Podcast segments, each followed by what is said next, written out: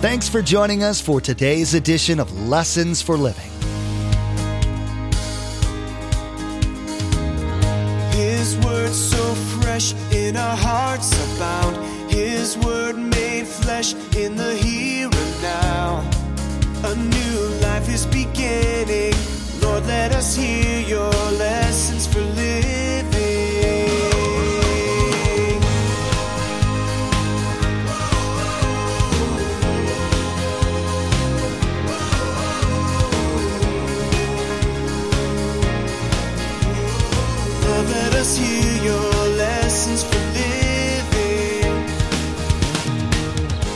does intercession mean?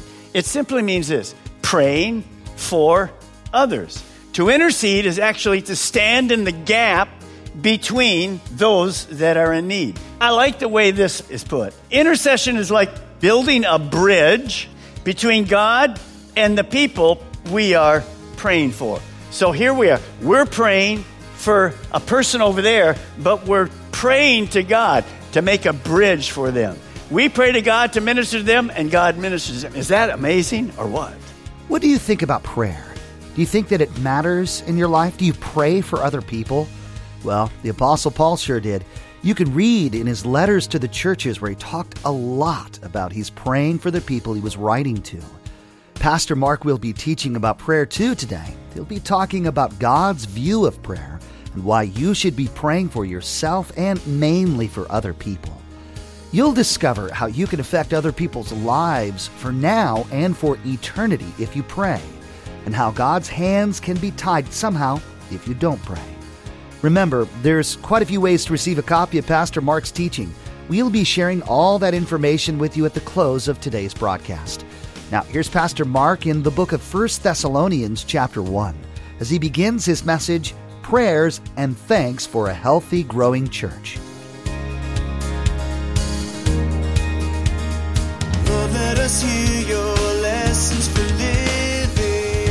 We're glad to have you with us. We begin, actually begin, uh, 1 Thessalonians today.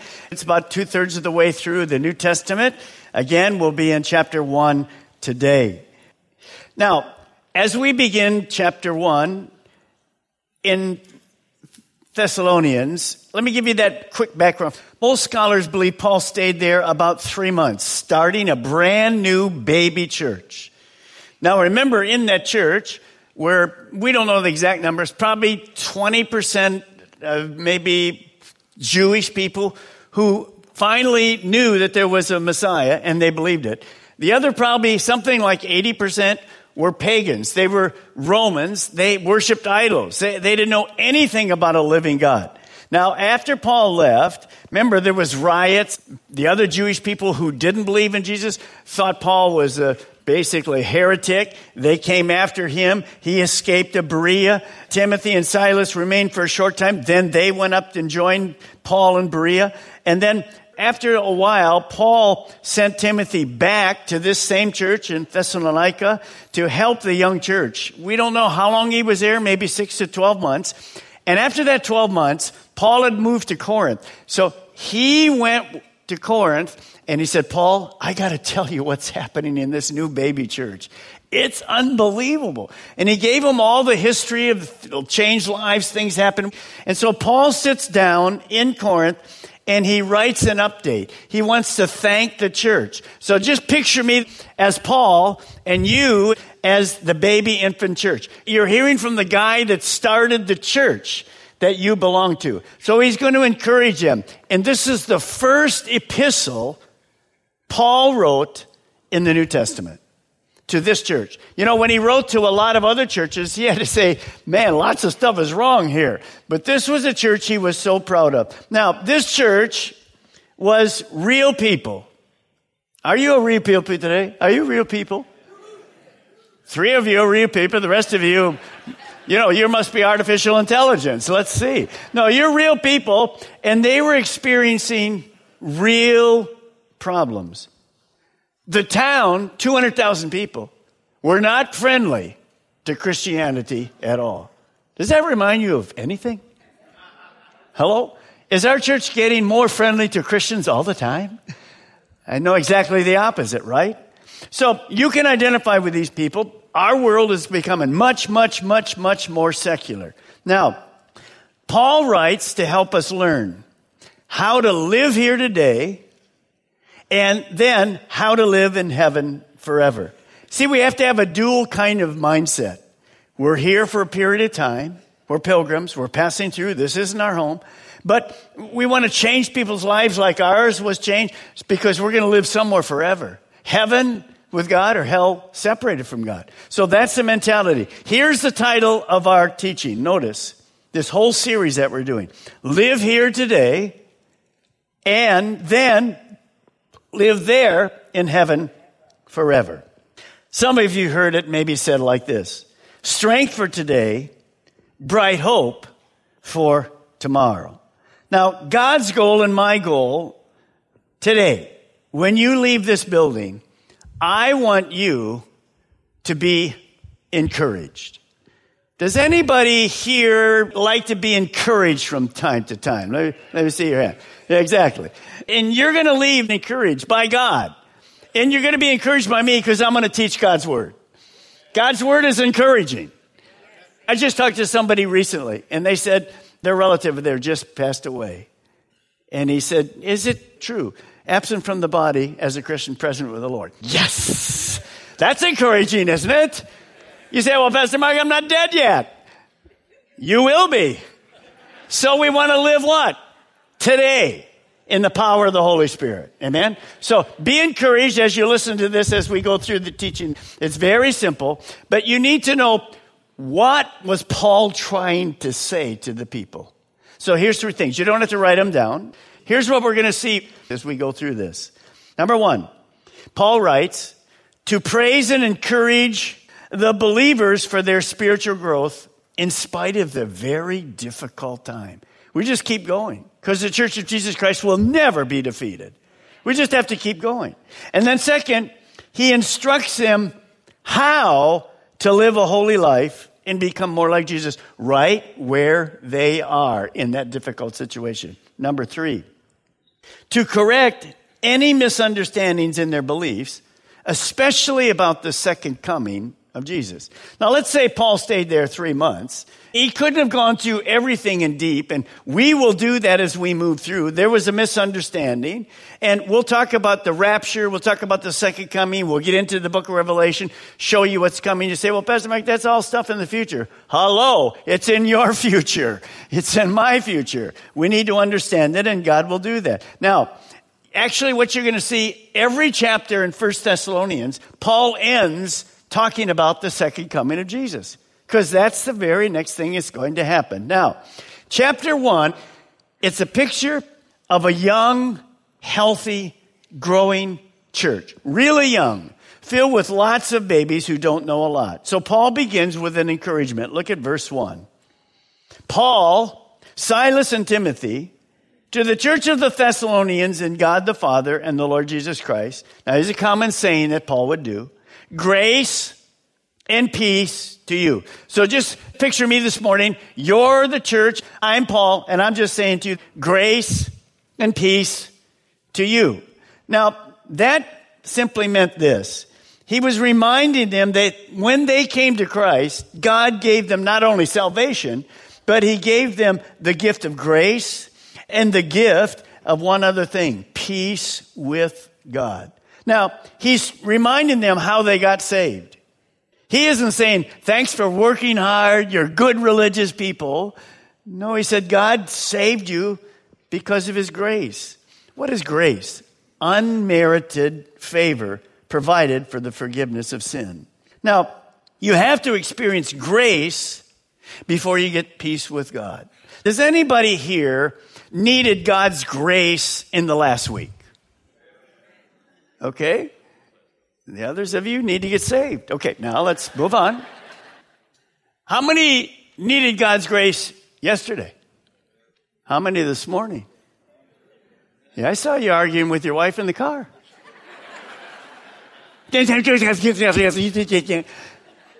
Aren't you glad we have God's grace? 24 7. Say, well, I really don't need it. Oh, yes, you do. We have grace. Now, after you have grace, You have to have grace first, because that makes us Christians. Then what do we get? Peace with God. Well, Pastor Mark, what do you mean by that? Before you were a Christian, we were against God. There was enmity. We were separated from a holy God. We had our sins. Sin separated us. So when you become a believer, by grace, not by your works, we get peace with God. He now calls us what? His sons and daughters. That's fantastic. And later, there's something we also get. We get the peace of God. When we're going through all kinds of stuff, we have the peace of God to walk through those things. Now, the Bible says it like this. Look at Romans 5. Paul writes this as well. Therefore, since we have been justified through faith, we have peace with God through our Lord Jesus Christ. Remember, Jesus is known in the Bible as the Prince of Peace. And he's the one, that message of salvation is actually called the gospel of peace. So, first thing to write be encouraged. You heard that word already. Grace and peace are personal gifts from God to every Christ follower. See, you and I, not because we're better, but just because we're different, we're different than the world. The world doesn't understand grace, never tasted of it. Remember, we sang this song, I tasted of you, God? There's nothing that satisfies but God. Nothing. And they certainly don't understand when you're going through this peace. They don't have peace. They're searching, they're trying to find something. Now, let's read verse 2. Paul says this, he's like he's saying it to you, I'm saying it to you. We always thank God for all of you, like from southern Georgia, all of you. We always thank God for all of you mentioning you in our prayers. I want you to circle two things in that verse in your Bible. Circle the word thank. And the second word, prayers. You see, these are two spiritual priorities that cannot be absent from our life. They're essential building blocks in our life. And you'll see how that works. Now, prayer, talking to God, listening to God, praying for myself, praying for others. Prayer. How many of you would love to know that your friends and family are constantly praying for you? Anybody here? Yeah, we like people praying for us. Remember what we just finished? Prayer culture? We had all those prayer requests thousands of prayer requests people put in. And we'd walk around the building and we began praying for these people. Now, if you're like me, here's what you discovered. Sometimes we come and we were, feel a little sorry for ourselves, and then you read some of these needs. And you go, God, forgive me. Oh man, those, am I hearing you right? That's exactly right. God help me. Look at these people. And so it was good for them because they knew we were doing what? Praying for them and their needs. Now, can I just say thank you for coming to prayer culture and doing that? Thousands of you came during those 10 days. It's just a wonderful thing to do what God's asking us to do, to pray. Now, the Bible not only commands us to pray, but notice what it says for other people. Here's what 1 Timothy 2 1 says from Paul. I urge you, first of all, to pray for all people, believers, unbelievers. Ask God to help them. Here's a word, we're going to talk about it. Intercede on their behalf and give thanks for them. So you see prayer again and you see thanks again. You see it combined. Those two things Paul was always talking about. See, when we pray, we're communicating with God. He's our real helper.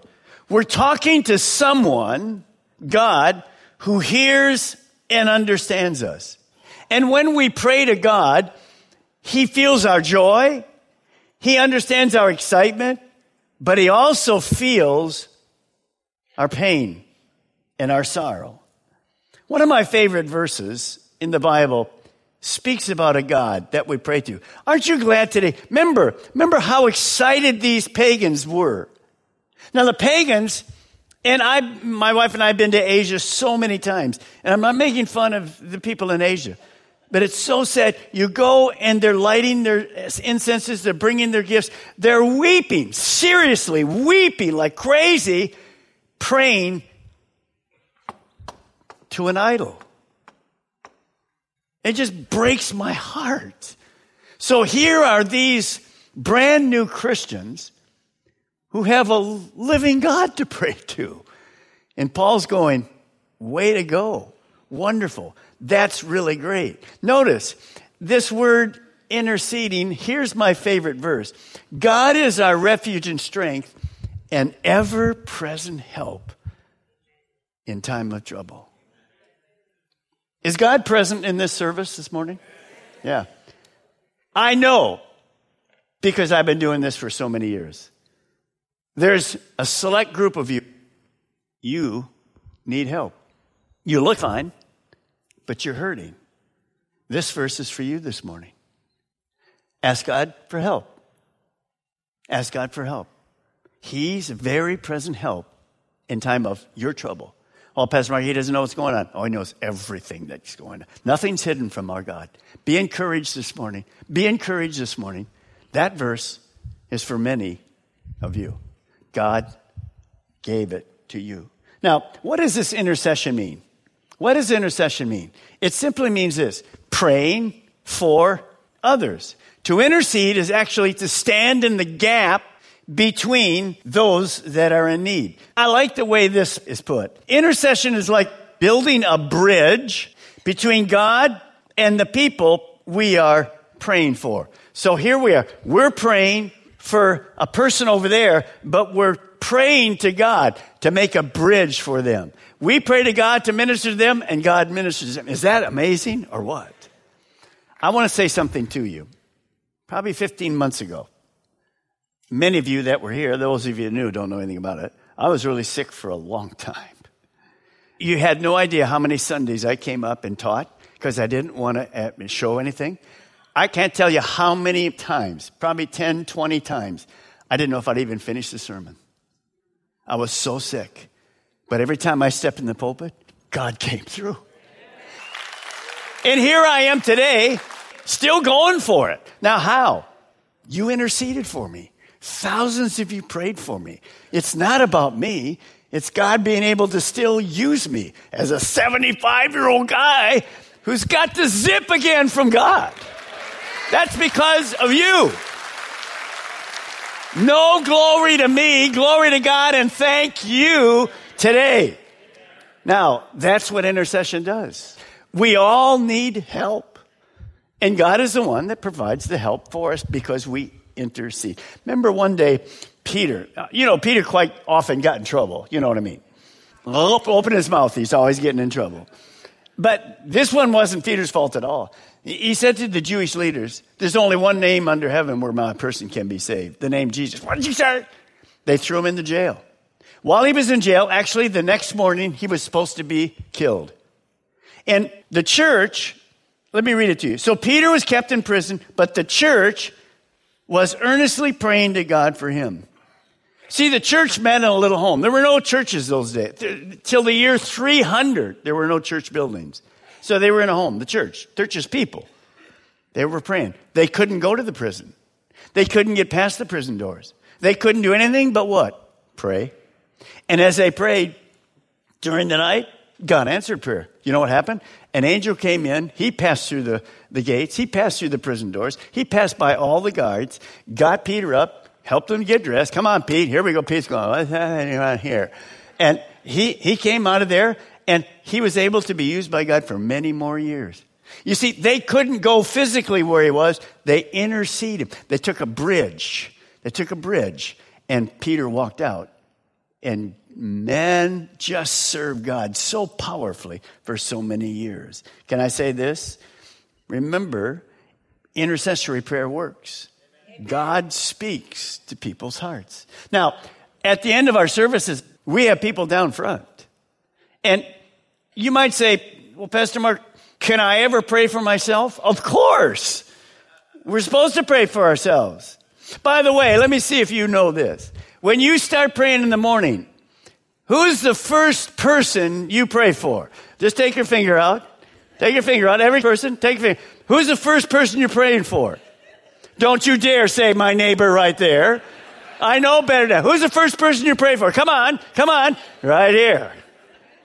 So why does Paul say nothing wrong with praying for yourself, but we should be praying for what? Others. Hello. So we have time. You can come down and these people will pray for you. Pray for you. They'll pray for intercessory prayer for somebody you know. Never, ever be ashamed of coming and being prayed for.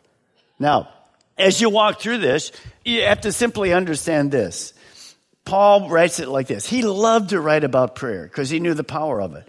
Ephesians 1. I have not stopped giving, here's the word, thanks for you, remembering you in my prayers. Paul practiced what he taught. He just didn't teach something, he practiced it. He was always praying for the people in all the new churches. That was Ephesians, Ephesus, in the churches he planted. Now, this is a great thing. Look at the next prayer he prays. How specific it was. How unique it was. Look what he prays. Philippians chapter 1. I pray that your love will overflow more and more, and that you will keep on growing in the knowledge and understanding. For I want you to understand what really matters, so that you may live pure and blameless lives until the day of Christ's return. Those two verses I could preach on for three or four weeks. That's very specific. He cared for the people.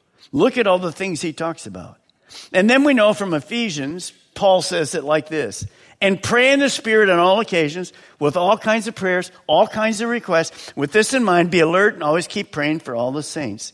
Understand, prayer is not a duty, it's a privilege.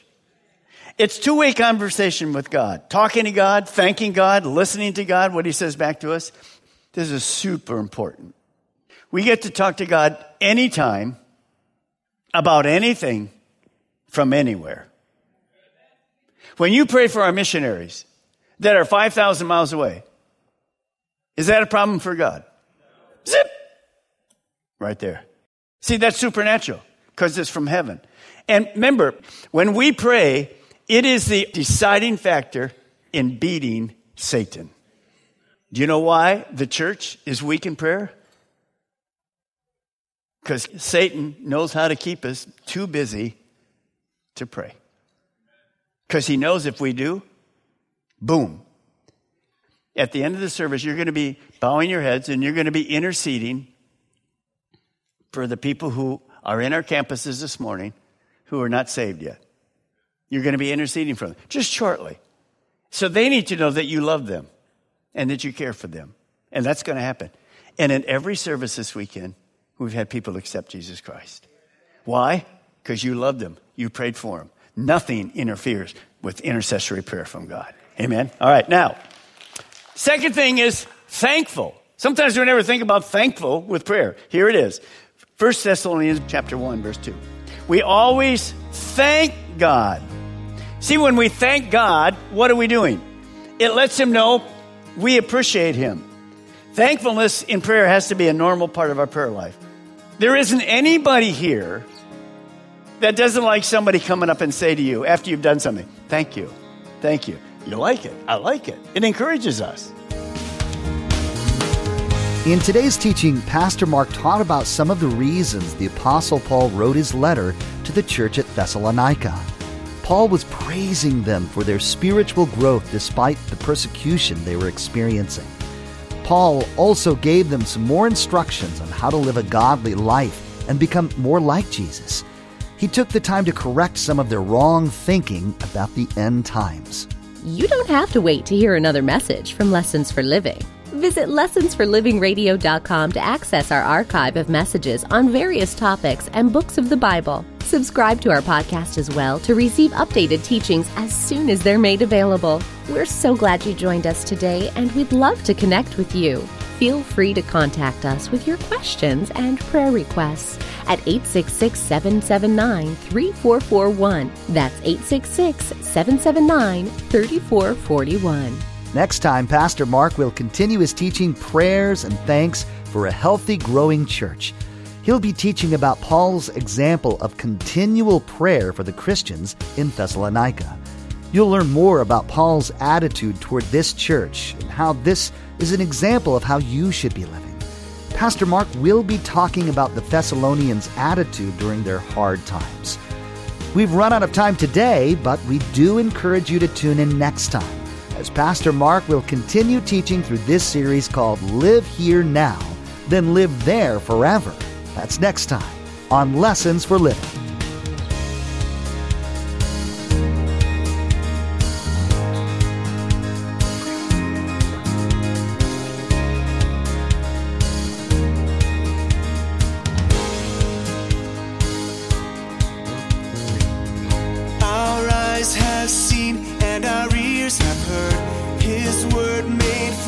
In a hurting